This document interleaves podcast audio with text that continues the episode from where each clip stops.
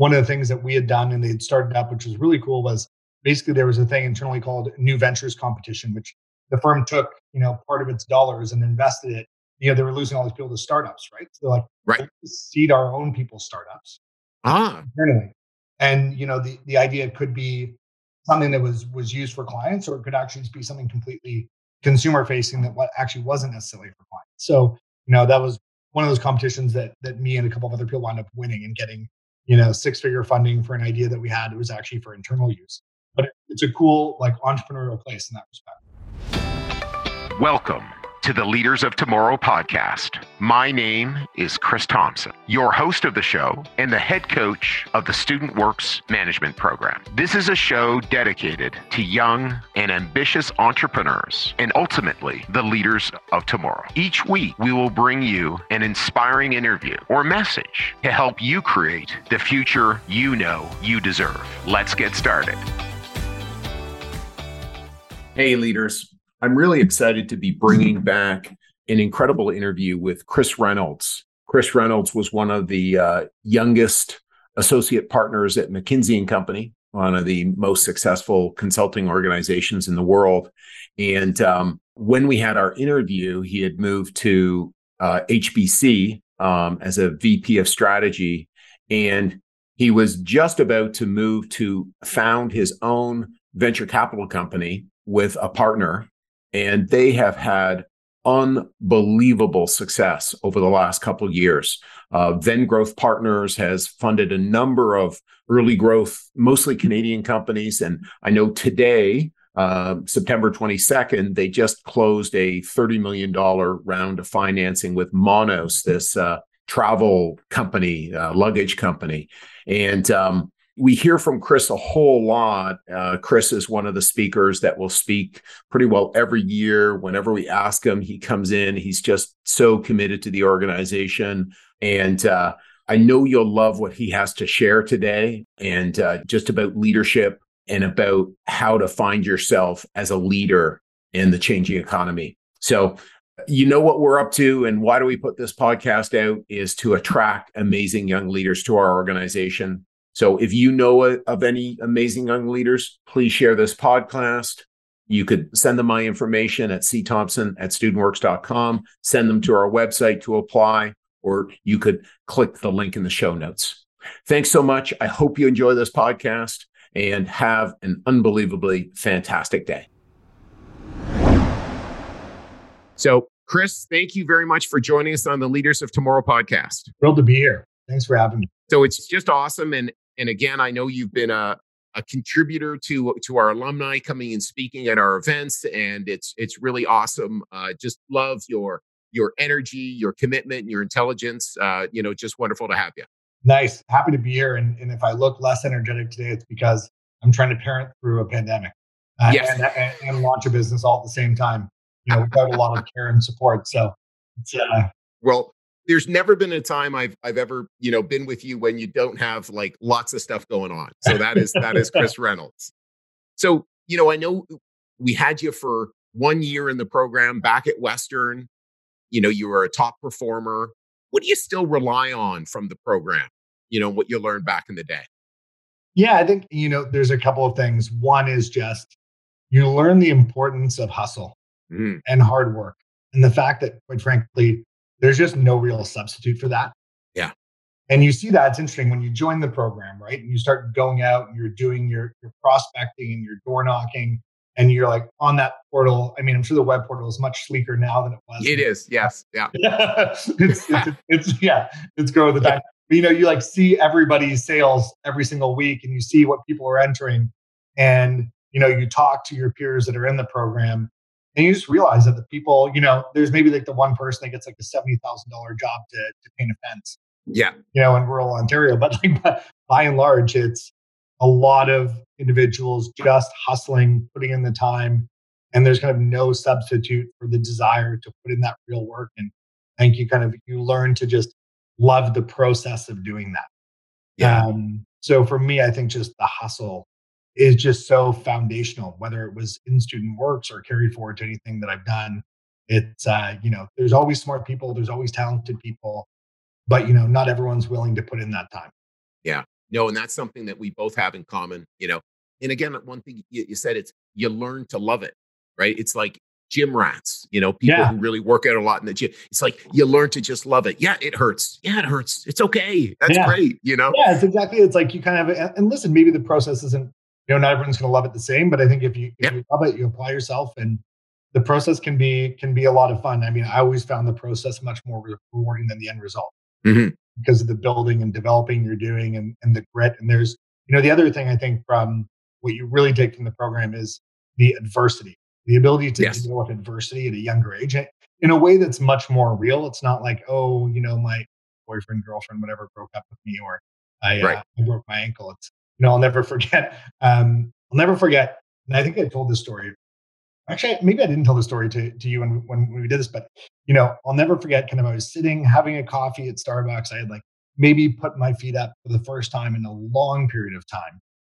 And I was just sitting back. I'm like, wow, this is amazing you know, I know that at that time, I think I was making six or seven bucks per employee that I had in the field per hour, whatever right. it was. I'm like, I'm going to go earn $40, whatever, having a Starbucks coffee, you know, net, net the cost of the latte. And then, you know, like my phone rings and one of my painters like, Hey, you need to come over to the house. I'm like, what's wrong? They're like, fell off a ladder. Uh, you know, I was like, oh gosh. I'm like, why now? You know, yeah. Went over to the house. The, the homeowner is kind of like, freaking out, rightfully so, because the painter said, you know, not wrap the tips of the ladders. So for anyone wrap the tips of your ladders. Okay, step one. Don't forget to do that, particularly on metal siding. And so they had like put the ladder up against the back of the house, you know, created a dent, and then you know kept painting, and then put another dent in the back of the house, and then kept painting again, put another dent in the back of the house, but at that point, the base of the ladder, which this is also, I feel like I'm doing some training here, which is good. I still remember, you know, the base of the ladder was on the stained deck, right? Which obviously did not hold well. Yes, not a safe spot. Yeah. Not a safe spot. So, anyways, the painter fell off the ladder uh, with a yeah. full can of paint in their hand, creating multiple dents down the side. Obviously, the painter was luckily not not really injured, but on workers' comp for a couple weeks full can of paint all over the, the stained deck. And also, what I didn't realize was they didn't verify the color match, or I guess in the world of accountability, I did not verify the color match with yes. the, the, the so I basically you know left this house and it was okay. Well, I had damaged the entire back siding. Yeah. One of my painters was on workers' comp for multiple weeks. I had basically busted up the deck. Yeah. All the paint job done was was wrong, and then the other painter just quit. Right. So it's pretty much that's more than the trifecta there. Chris. Yeah, yeah. basically, yeah, it's like whatever, yeah, a full yeah. like home run uh, of issues. And then you know you find your way out of it, right? You use your yeah. relationship building skills. You you know you listen to your client. You figure out how to rework it. propose solutions. You lean on on your team, and you kind of just work your way through it. And we we eventually did get out of there without having to replace the siding. We had done a bunch of other work. You know, they yeah homeowner luckily agreed to put in the insurance claim. You know, we did a bunch of free painting for them, double coat, paint your garage, paint your front door, do your daughter's homework, whatever you need. But you know, you, you go from that situation, you're like, oh my gosh, I've damaged this person's most prized asset. And then you find a way to work yourself out of it. And that's like a very real lesson. Yeah. You'll have those tough moments. And I think, you know, those are the moments you, know, you don't want to have, but when you have them and you get through them, I think it just builds the confidence in terms of what you're able to do. I think you're right. And and it's like I know you're because we've talked in in advance about, you know, the pandemic and just how future forward looking you are, how confident you are, how powerfully you're moving forward. And those types of setbacks create that in the future. Like just, just that confidence, that power. I've had all sorts of big challenges in my life and I know I can get through it. Yeah, I think that's that's absolutely it Like you have to and i think you've got to put yourself in why i love meeting with all the folks that signed up for the program right that's not mm-hmm. the easiest summer job to go and do nope like, like you know people is like oh i'm gonna go lifeguard for the summer which is super cool no i'm not trashing lifeguards no but it's uh you know that would be more chill likely than like you know starting your own business and doing that so 100% it's awesome to see and work with a bunch of people that kind of have that desire to take a risk and take a chance and are willing to put themselves out there you know, with the very real possibility of failure, right? That's There's exactly like, it. You know, yeah. not everybody succeeds in the program, right? It's yes. Well, I'm sure with all of your coaching, success rate is getting higher every year. But, you know, there's, no, but you're right. Like just just because again, you know, I guess you can fail at the Canadian Tire job if you don't show up to your job. You know, just like you know here, if people don't show up and do the things required in the job in running their own business, they won't be successful. But yeah. but yes, there's no question. This is not a, a guarantee. This is you know this is a risk, just like you know the things that you're doing in your career, right? Yeah. And, and so when you look back on your career when you get you know you're you're out of western you're getting started you know what are you thinking? What sort of things did, what sort of choices did you make for our leaders uh, moving forward? Yeah i mean listen I, what i would say is i was really entrepreneurial wanted to try a lot of things. So whether it was the summer i did with, with student works kind of operating that business starting my own venture for the last two years while i was at school you know spent a summer working uh, two summers working in Ottawa, more on the government mm-hmm. side. Right. A summer over in London doing investment banking. For me, it was a lot of really just trying different things to see where I'd want to net out. It wasn't inherently clear to me exactly what I wanted to do. Right. Um, I've always been very much a generalist. I would say, you know, that's got its pros and its cons, right? So I think long term, it's it's a great play because you get to see a lot of different things. You get to you get to have a better perspective on I think on what you want to do. However, right. you know, for the folks that knew that from day one, I was always envious of those people. It's like, you know what, I want to go be in investment banking. Well, they went there, they were there when they were 21. You know, by the time yes. you're 31, you've done 10 years. I like I didn't start my first job at KPMG until I was, you know, 24 years old. right. Years old. And for me, it was, you know, because I came out, I had a liberal arts degree, I'd run my own business. I tried a lot of different things, but I mean, that was a period of adversity for me as well, which was I didn't necessarily do well it was very thoughtful choice that I made to try all these different experiences, but it left me in a position where it was more challenging to inherently figure out exactly what I was going to do once I graduated.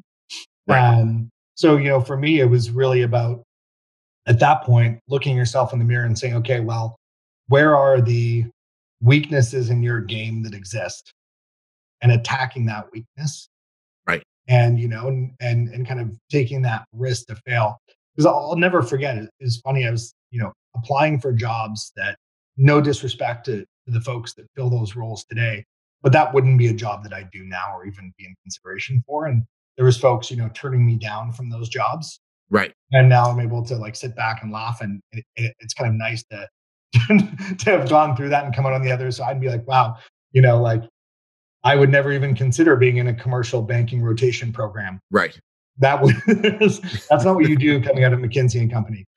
Right but what I would say is it was a tough ride. So I made sure just really focused, attack your weakness now rather than try and put it off and deal with it later. So for me, right. that was a lot of feedback that I wasn't super quantitative. Yep. I had this liberal arts degree. I was super entrepreneurial. People liked that. It didn't seem to piss people off in my interactions with them. So there was yeah. a lot of good fits. Um, but people were like, you know, you're just not very quantitative. So that's when I was lucky enough to meet the guys at KPMG and and go there and, and do my chartered accountant's designation. Right. And that was really, you know, not a tremendous fit for me personally as, as someone right. who's very entrepreneurial. It's amazing work. It's amazing training ground. I have a ton of respect for the people that are, it's an important function, you know, doing audit work. And for some people, they love that. And, and I really loved my training. Um, but definitely, definitely not what you'd call in my typical wheelhouse. But I think, you know, that was really the idea. Yeah. And, and on the other hand, you know, again, there's this entrepreneurial, you know, you're really great with people and you just have a great positive energy that people want to be around and saying, okay, I'm going to do a whole bunch of work that's not me. It's just not me. And I'm going to do it so that on the other side, I can have all these amazing skills that I have. Plus, I've got this, these capabilities. And by the way, Chris, so many people aren't willing to do that okay? Because it is really grinding yourself it right? sucks to do it right? Like yeah. it, you know it's uh it, it's not fun to you know fly to like remote parts of you know wherever and like be you know vouching invoices to uh, it's not fun to you know make that little that little as you do in kind of an early stage accounting role. And it was tough right? And you look around and like i said i was 25 going into that so i didn't come out of the back of it. And i actually didn't start at mckinsey until I was 28. So I was a 28 year old analyst at McKinsey. Right. And, you know, all my other analyst peers were, were 20, 22 years old, with the exception of one other old guy who was also 28, which, right. Which I love. But let's talk about this. How did you get your gig at McKinsey? Because that's one, one of the best, if not the best, one of the best companies in the world to work for, obviously. I was lucky. So I was lucky. I got an introduction uh, to a McKinsey senior partner. When I just qualified for my CA, I was looking for other things to do. Was lucky enough through a family connection to get synced up with McKinsey senior partner. Basically, told him a similar story to what I just told you and put on the podcast, but it's you know really about how I thought about my career, about the reinvention, about attacking weakness. And I think McKinsey had done some study at the time, and, and I can't quote it properly or do it justice, but you know, I remember the paraphrasing from from the senior partners basically, you know, we've done a study of a bunch of top leaders and the ones or, or, or business leaders or whatever, and the ones that have, you know, gone through adversity and come out on the other end have, you know, like a step change factor more likely to be successful than those that don't. Um, mm. So your desire to go reinvent, attack weakness, go through something that was tough. He really liked that. I think part of my story and part of my character. They also right. really liked the fact, and this was a time where McKinsey was becoming very attuned to the importance of entrepreneurship. Right. So entrepreneurship actually was kind of in the rubric or, or whatnot for uh, for evaluation as you as you applied for the job and you and you talked about your kind of personal experiences. Right. I think I was lucky in that you know it was early days in entrepreneurship, so it's like for me the stories I mostly told was about you know running my event marketing business, which was largely you know running parties while I was at Western. That was very entrepreneurial to McKinsey in that moment. I think now the bar is a little higher. So, right. so uh, you know, now I feel like it's like you know you've got like a startup that is in Series B, and you know you right whatever. so I just kind of lucked out, man. They liked the story, so you know they said you should apply. Here's a person to you know you got to go online, submit your CV and whatnot. I did that. I went through the interview process. They made me go through a second set of final round interviews. I wasn't necessarily a logical fit, but I think they liked my story and and whatnot. So and I and I was able to do the case the, the case work pretty well in, in the interviews. So yeah. So anyways, I through my second set of final rounds, uh, which I understand is not a traditional process. Right. I got, got a role there and showed up as uh, as an analyst when I was a little bit more tenured than than a lot of the folks. That's right. kind of how I how I wound up at at McKinsey. And so, describe the environment, the culture, you know, and and what what it's like to be working at McKinsey. Yeah, I mean, it's one of the most tremendous institutions in the world, right? I mean, I mm-hmm. absolutely love my time there, revere the institution, think that the training it gives you from just a broad based skill set as a problem solver is so yeah. important. You know, McKinsey will get its bad rap from the New York Times or, or, or whatever. I don't think the New York Times actually fully understands what McKinsey does, but quite frankly, it's it's it's an amazing institution. It creates a number of leaders. It teaches them how to be true lateral problems. You build a full toolkit in a place like me. And yeah. it's not just like a full toolkit management consulting. It's a full McKinsey and company management consulting toolkit, which I yeah. think is is is really unbelievable. And so um, I think the training uh, that you get a place like that is completely unparalleled. And the network you build and the folks you work with, I mean, it's a daunting place to show up to. I'll never forget. I was like the 28 year old accountant uh, showing up, starting as an analyst, right? Which is kind of funny uh, in retrospect. And then, you know, I'll never forget like the guy sitting next to me who, who I still know really well was this PhD uh, in physics from MIT. I'm like, you're the guy. You're the guy that should be here for sure. I'm like, there's no way, fuck, that I should be here at all. I'm like, I think, I, uh, anyways, so I wound up uh, doing pretty well there. But it's a daunting place to be. And I would say, you know, it's um, it's just a great place. Like I would suggest management consulting is the perfect place for anybody that doesn't know what they want to do. And then if you really like that industry or whatnot, as you go further and you do specialize, it actually remains a really tremendous place right. to work. Like I loved it. I had no no real push or desire to to leave kind of anytime in the near term. When I did, I wasn't really even thinking about it. But uh but when I'm doing that for, for a host of reasons. But I mean, yeah, it's a, it's a pretty unbelievable place. But yeah, it's not easy, right? So it's no, tell our young leaders, uh, you know, more about it's not easy. Like what, like, you know, so. yeah, I mean, it's, like, it's client service. Your clients aren't like they're paying you a fee, which is not small. Um, yes. So there's real expectations. You're often brought in to solve the most challenging problem or very tough problem. And sometimes it's a longer engagement, but many of the engagements are on a tight timeline. Right. So you get thrown in an environment where it's not cheap. Um, everybody's smart. Your clients are world class institutions, and you've got to deliver on a tight time frame. And you kind of got to do what it, like the McKinsey mindset would be. You know, we won't leave until the client's satisfied. Yes. That'd be the mindset. Like, and and if they're not, and say we misscoped the project and it was four weeks shorter than than it needed to be, we would probably just wind up doing the additional four weeks. Right. Like out of our pocket to, right. to do it. So the reality of it is it's it's a pretty intense place to work. But what I would say is the firm does a really great job making it a great place. Like in terms of, you know, it's really intense. So there's a lot of the institutional stuff built around it, which is, you know, you do like a team barometer every week to see how you're feeling. You know, right. the structure and the way the ways of working. I mean, it's just the ways of working there are really unbelievable. So as intense as it is, they do everything possible to build the right kind of structure around how you're working to make sure that people can, you know, their ways of working are respected. You know, if there's things that they need to do, you can go and get it done. Right. Um, so I found it actually really good in that respect, I guess. But it's also a little bit like a pie eating contest where the prize for first place is more pie. Yes. So if you really like pie, it's, it's amazing. You just kind of keep eating. And I really loved pie. So, right. um, you know, you can kind of, you can work as much as you want to work. Right which I did. And often for me, it was the, the hours were really long, but in many cases it was, they didn't always need to be as long, but I just really liked the work. I wanted to do better. I wanted to, Had a bit of a chip on my shoulder too, right? From being a 28 year old analyst. So I said in my mind that I wanted to get promoted from analyst to associate within 12 months. I don't think anyone had ever done that at the time. And, uh, and I did that. So it was, uh, you know, I kind of just went for it. Yeah.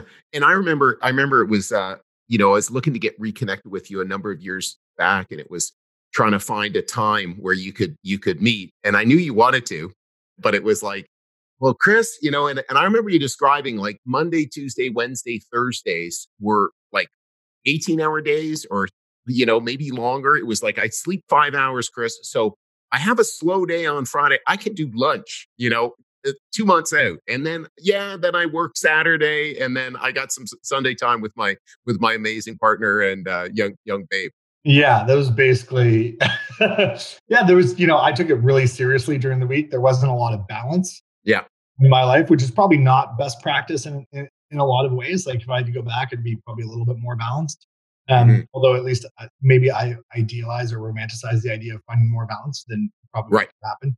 Um, but you know, you look back, you're like, oh, I should have been a little more, a little more balanced. But yeah, it was it, it was immersive, right? It was yes. absolutely immersive but I loved it. I mean, I, I was really lucky to have, honestly, just some of the best mentors you could ever think of having. Um, people that I'm still in touch with to this day. I was lucky enough to have some some really wonderful clients that, that I worked with, and just right. so many great friendships. Right? Like, yeah. I was never going to be the guy to get into to Harvard, so um, I got into an institution actually better than Harvard in McKinsey. Um, so yeah. you get a great network of folks that are in that same, you know, for me being a a guy from Vancouver, British Columbia, that has a liberal arts degree from Western. It was uh, it was always nice to be in an institution where you meet a bunch of other really tremendous people that that you can connect with and and, and what. No, I, I totally I totally get it. And one of the reasons why I wanted to to just kind of drill into that and tell the truth about that, Chris, was was for our leaders again to be unbelievably successful in your life. There's a cost right? Or there's a payment. It's not necessarily a cost because I, I know you're just totally enrolled and engaged and loved it. And there is this environment that, that helped create it and foster it. And again, there's, you know, again, I've worked in it tremendously in my life and I love it, you know, so it's, it's really getting that that's a huge part of really excelling in the world is just putting that time in. I think that's right. And yeah, there is a cost, you know, like other friends of mine with friends, like, you know, they have stronger relationships and I have, a, you know, there's a bunch of friends that went by the wayside that were like, yes. you know, yeah. not my closest friends. My closest friends and I still still see them, you know, well pre-coronavirus, so at least kind of every couple of weeks that were yeah. But it's you know my circle really tightened. Um, yeah. My relationship with my wife at points, you know, it really was not in a good place. Mm-hmm. Um, mm-hmm. It's uh, you see your child less. Like mm-hmm. you know, I wasn't going to the gym. I put on weight. Um, yeah. It's um, you know, my back was all messed up and I just wasn't going to physio to fix it. So like I just took it to the extreme, but you know, it's it's it's not easy. Like there's there's sacrifice. I think and you could always see it. There are certain people that they wanted to come in, they wanted to do their couple of years and then they, you know, and work. You know, everyone that came in, like it would be very hard to find someone that wasn't willing to put in the hours and do what it took.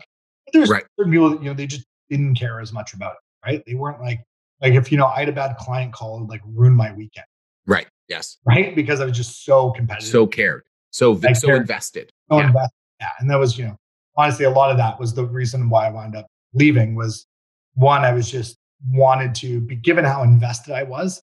It didn't make economic sense for me to be Mhm. doing it for somebody else Right. because I was already just so all in mentally, physically, emotionally. I'm like, hmm, I'm getting pretty good upside. Don't get me wrong. You don't work for free. It's not not for profit. Right.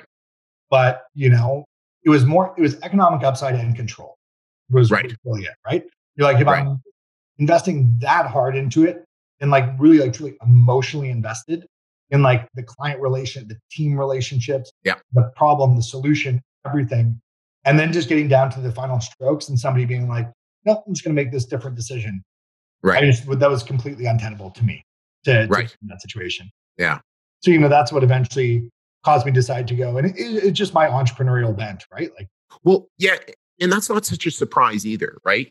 Because you know, one of the things I'm sure about McKinsey is there's a lot of people, amazing people who leave and then feel like you do. Oh, that was so amazing, right? Like, and and there are so many opportunities to leave because people are always looking to recruit amazing Yeah. people from McKinsey.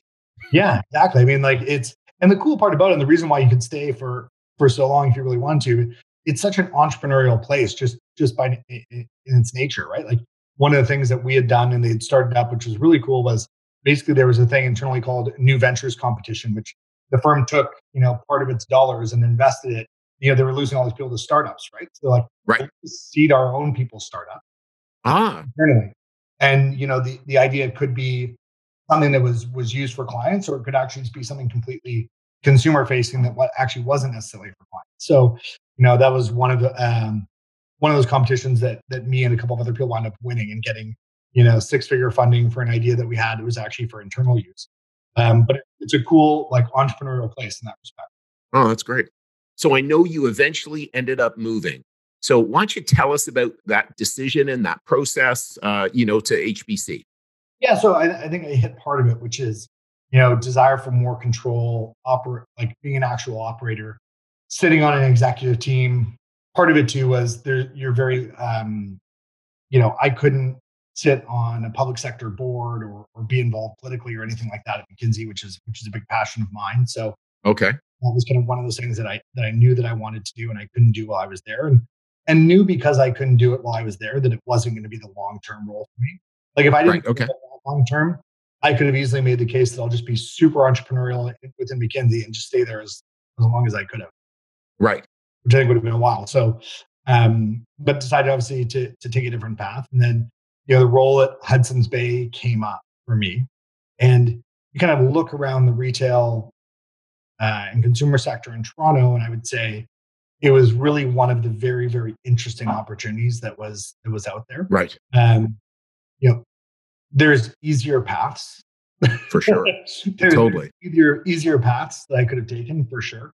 Um, you know, you can read now about department store model. There's a great article in the New York Times about it a couple of days ago. It's a challenge sector fundamentally, right? But Hudson's Bay in itself is this amazing, iconic business, you know, that has some tremendous brand assets, a lot of great customer loyalty. It's occupied such an important place in the Canadian landscape for so many years. So you kind of look at that and you say, well, listen, here's a model that everybody says is dying. There's this great iconic brand that you know has a lot of tremendous brand assets. You know, why not take a run at seeing what you're able to do there and the impact you're able to have, which is Right. exactly what I spent the last doing, basically helping do my part in charting the course for what that business will look like in in years ahead with the team that we had there, which was a great team.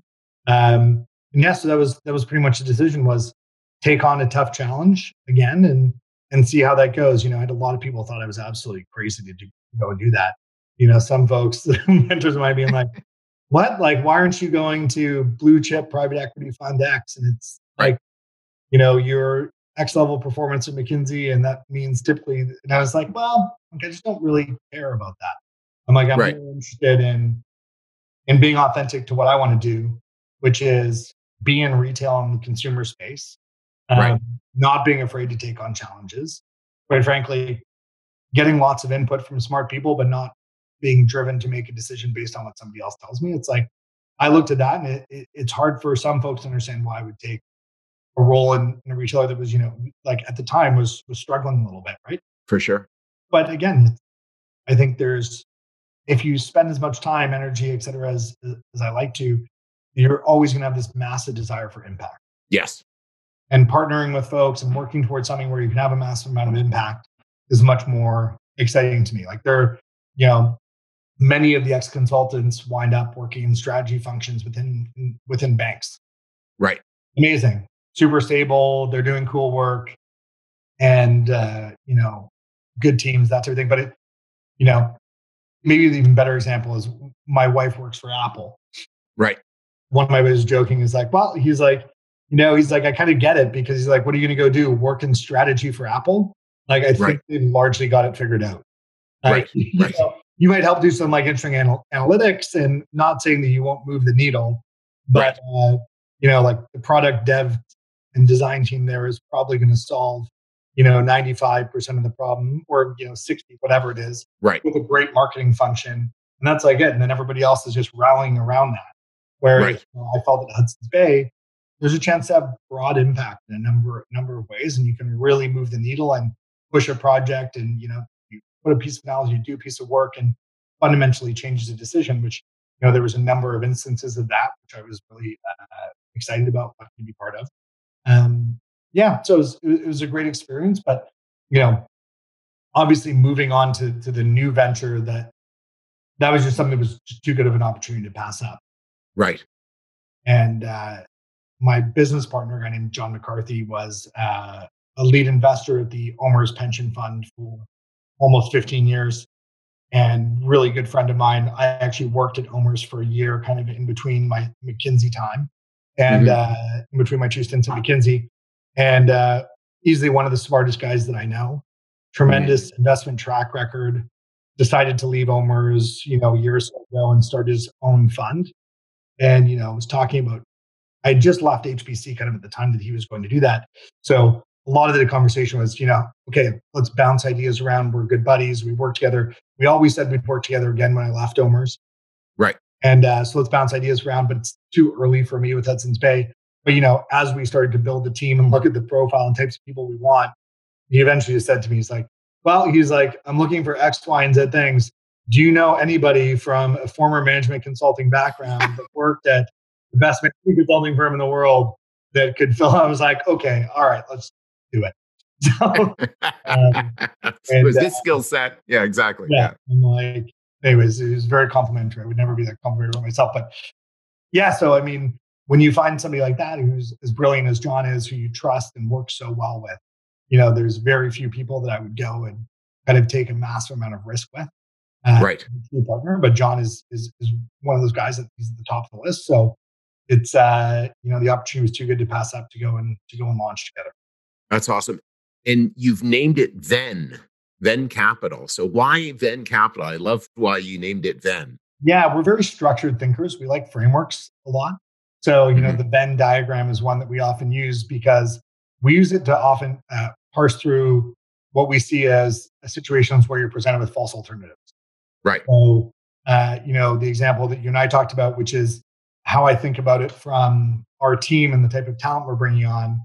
You know, when when you're talking about people and you're thinking about bringing people on, it's always like, oh, this person's really confident, but you know, they're super confident, maybe a little overconfident whatever, and they're not that humble. And then you meet somebody, you're like, oh, they're they're they've got a lot of humility, but they're a little bit shy and quiet, whatever. Like, you know, it's you're always trying to paint somebody with a brush of this or that, but for us, we like the we like the Venn in that intersection between confidence and humility with all of the folks that we bring on and finding people with the appropriate balance of being able to come in, do good work, assert yourself, be comfortable sharing your ideas, no ego, uh, but the mix of no ego. You know, you can put them in any situation with the management team. They're not going to embarrass you. They're going to have the humility to self-identify what they know versus what they don't know.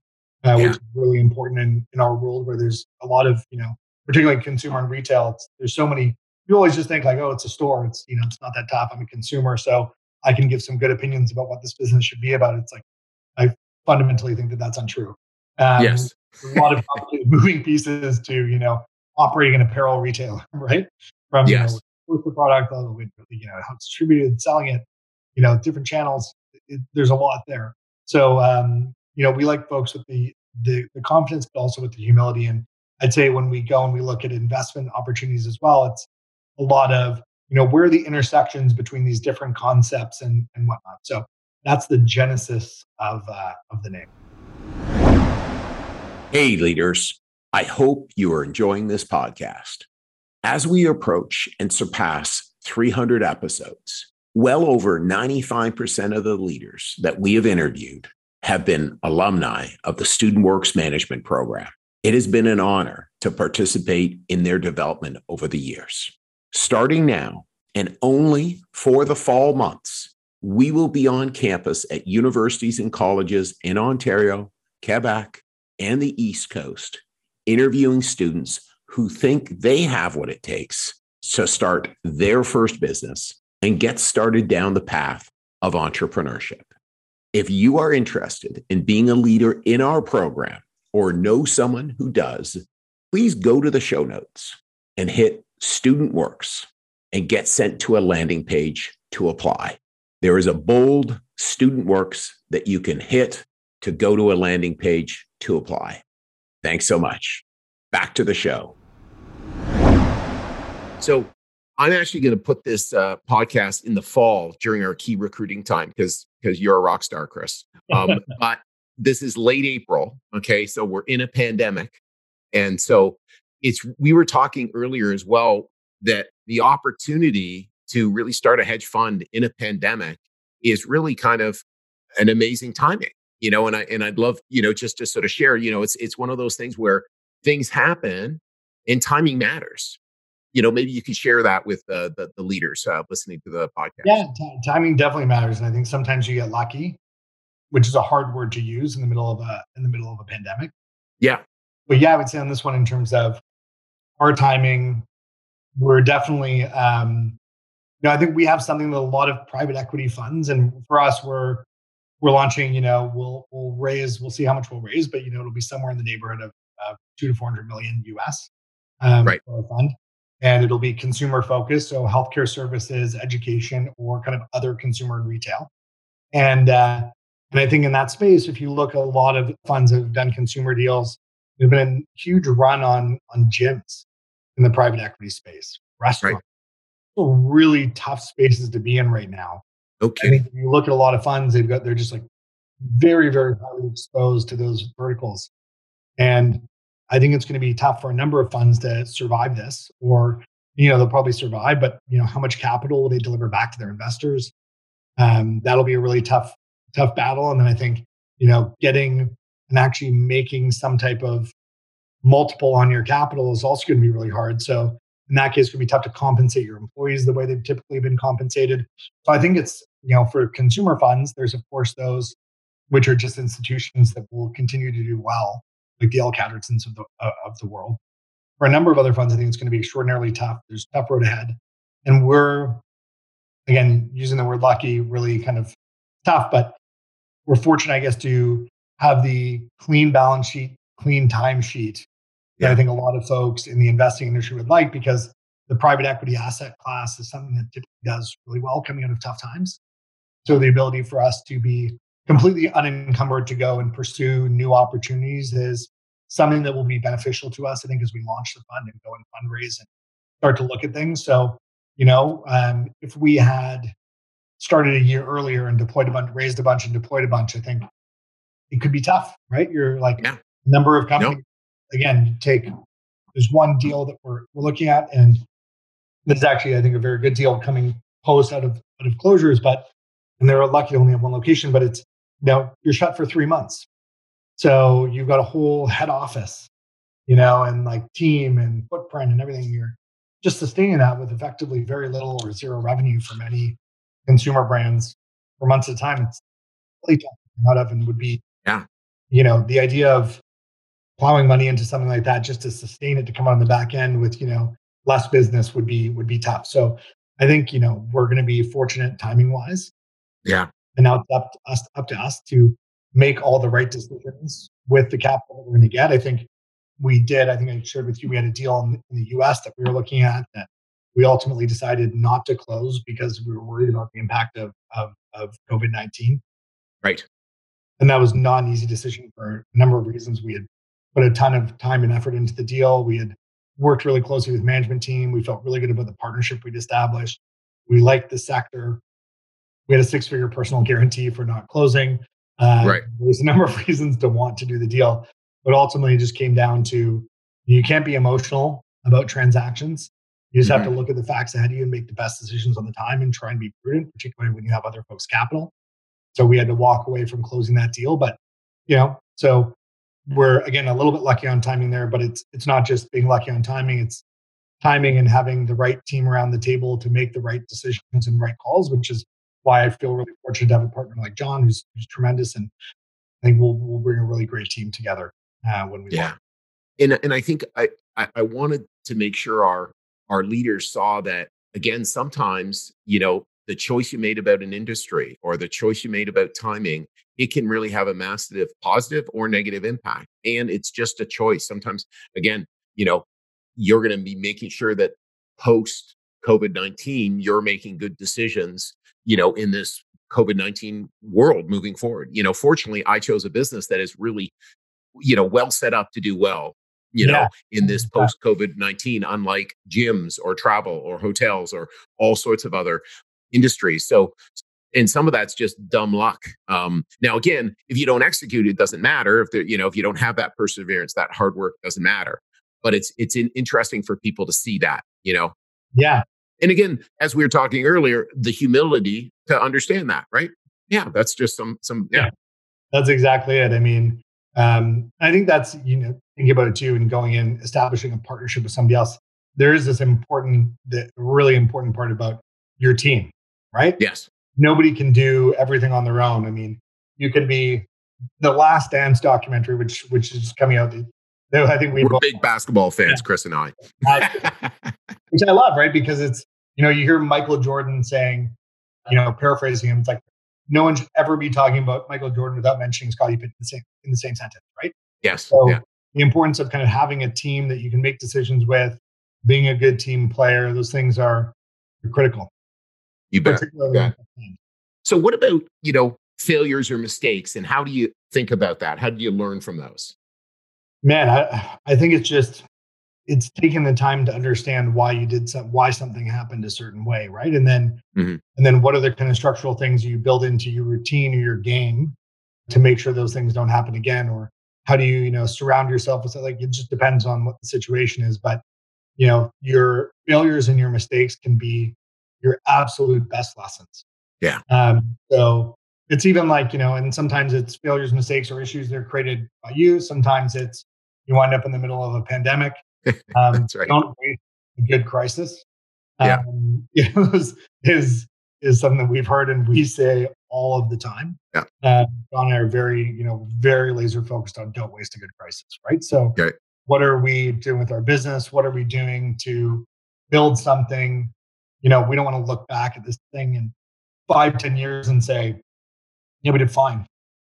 It would be pretty unacceptable. I love that.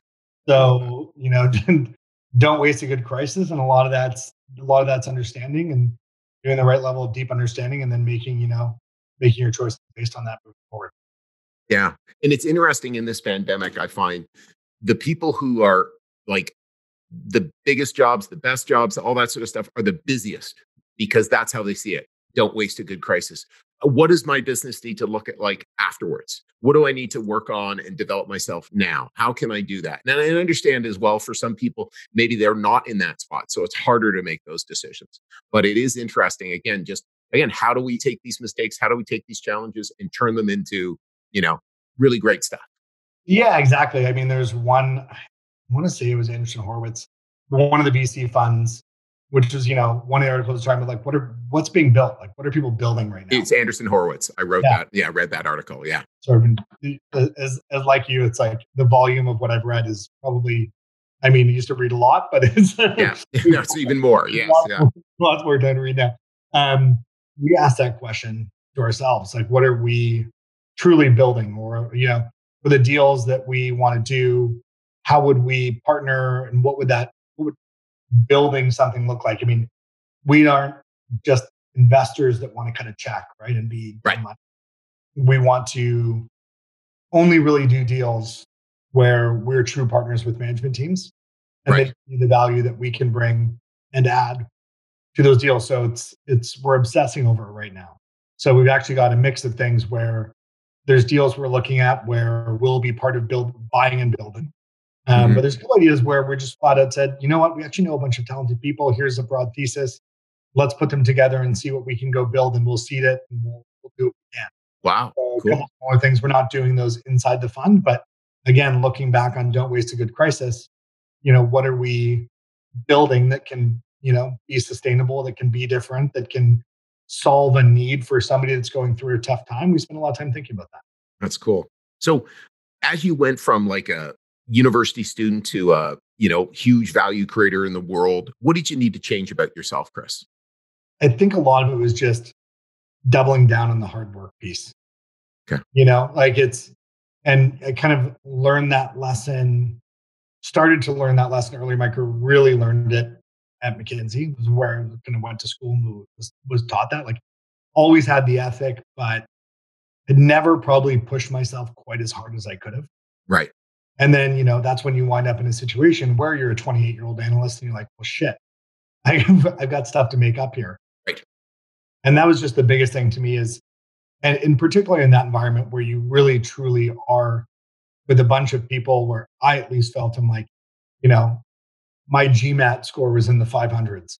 Like I, right. I eked into my master's program and, right. you know, not good at standardized testing, whatever.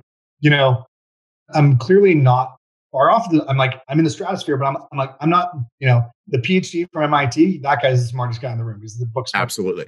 Room, right. Yeah. So it's, you kind of learn in that environment what it takes to thrive. And, you know, you always see those parallels, I guess, when you're watching sports growing up, right? Like what makes For LeBron sure. James, LeBron James, and going back to the, the last dance, like what makes Michael Jordan, Michael Jordan. It's like, man, those guys put in a lot of time and they're 100% competitive. And so I think you, have to ask yourself at some point in your career, like, what do I want out of it? Like, what am I, where am I trying to go? What am I trying to achieve?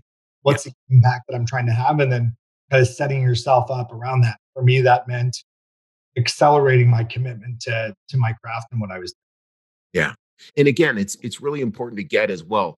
It's not necessarily healthy what Chris wants, right? It's just what Chris wants. Chris wants to be massively impactful in the world, right? Like it's there are sacrifices that's involved in it, but it's, you know, he really wants to be amazingly effective, amazingly successful, uh, make a huge contribution, right? Like that's really, that's what I get from you, right? And, and again, I feel the same way, you know, thinking about, you know, again, getting better and better at your craft, you know, and because there's all sorts of ways to go through this life and not do it that hard right and have a great life and yeah and, and, and, you know it's it's not for everybody and it's not to say one's better than the other but Nope. If it's just for you, then it's for you. Like, you know, I think you and I joked at the training session where you're like, you know, why do you? And it's like, if I could figure out why I was wired this way, I would pay somebody a lot of money to be able to figure that out. But it just, I, I don't know, it is what it is. There's no amount of yeah. that can unfurl, you know, the, the answer to that question. Um, but it kind of is what it is. And, you know, you just, you set yourself up for that and then, you know, you commit to it. And I would say that. I would, I would just say like the other thing too is just I think the importance of relationships and treating people really well. Yeah, uh, for sure. Is so important, right? Like the multiplier effect or benefit that your network can have for you as you kind of grow throughout your career. I've been just unbelievably lucky to have so many people that have been helpful to me and uh, in many uh, try and give back as much as possible um, yeah. to pay it back, but it, it, almost feels like it's an impossible task to do that because right. I've been so so lucky. But it's you know, I think the importance of treating people well and and and whatnot is just a lesson that should should not be lost. Hundred percent. And again, I wanted to dig in that as well for our leaders who go, "Hey, I want to really, really have a, a remarkable life." you know, just lining that up with, and that's going to take a remarkable amount of hard work and really getting that those things are going to align. Because otherwise, I'm just have I've got dreams that are not going to be created.